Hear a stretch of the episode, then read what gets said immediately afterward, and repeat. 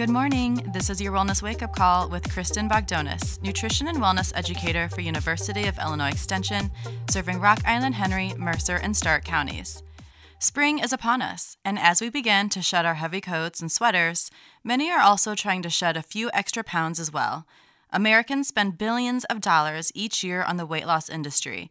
This includes diet plans, weight loss products, nutrition counseling, fitness trackers, diet foods, and low-calorie beverages.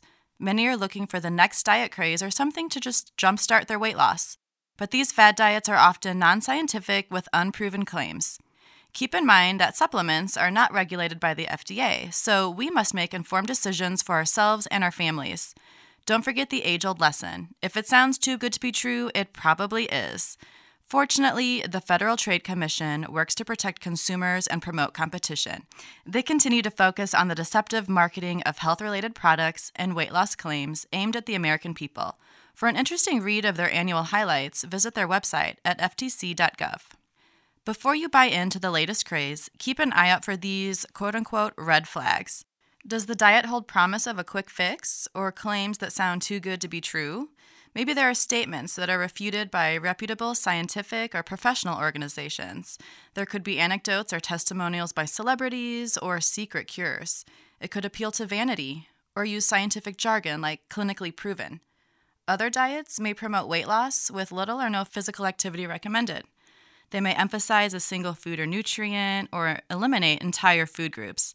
Others may promote miracle foods or lists of good and bad foods.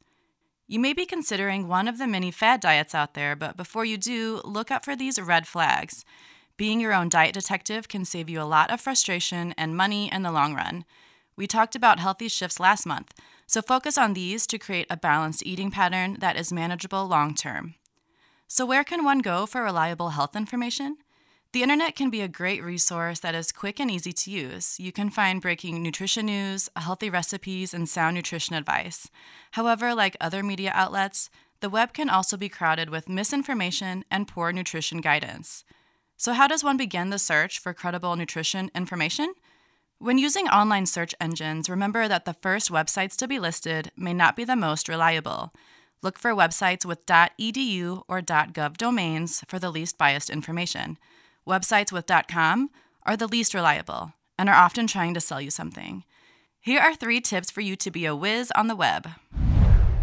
Number one, look for a contact address, phone number, or email if you want to talk or write directly. Credible, qualified nutrition experts will generally provide a means to be reached.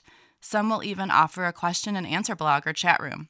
Number two, some websites will have links to other online sites which may have supporting data. Check these websites for credibility.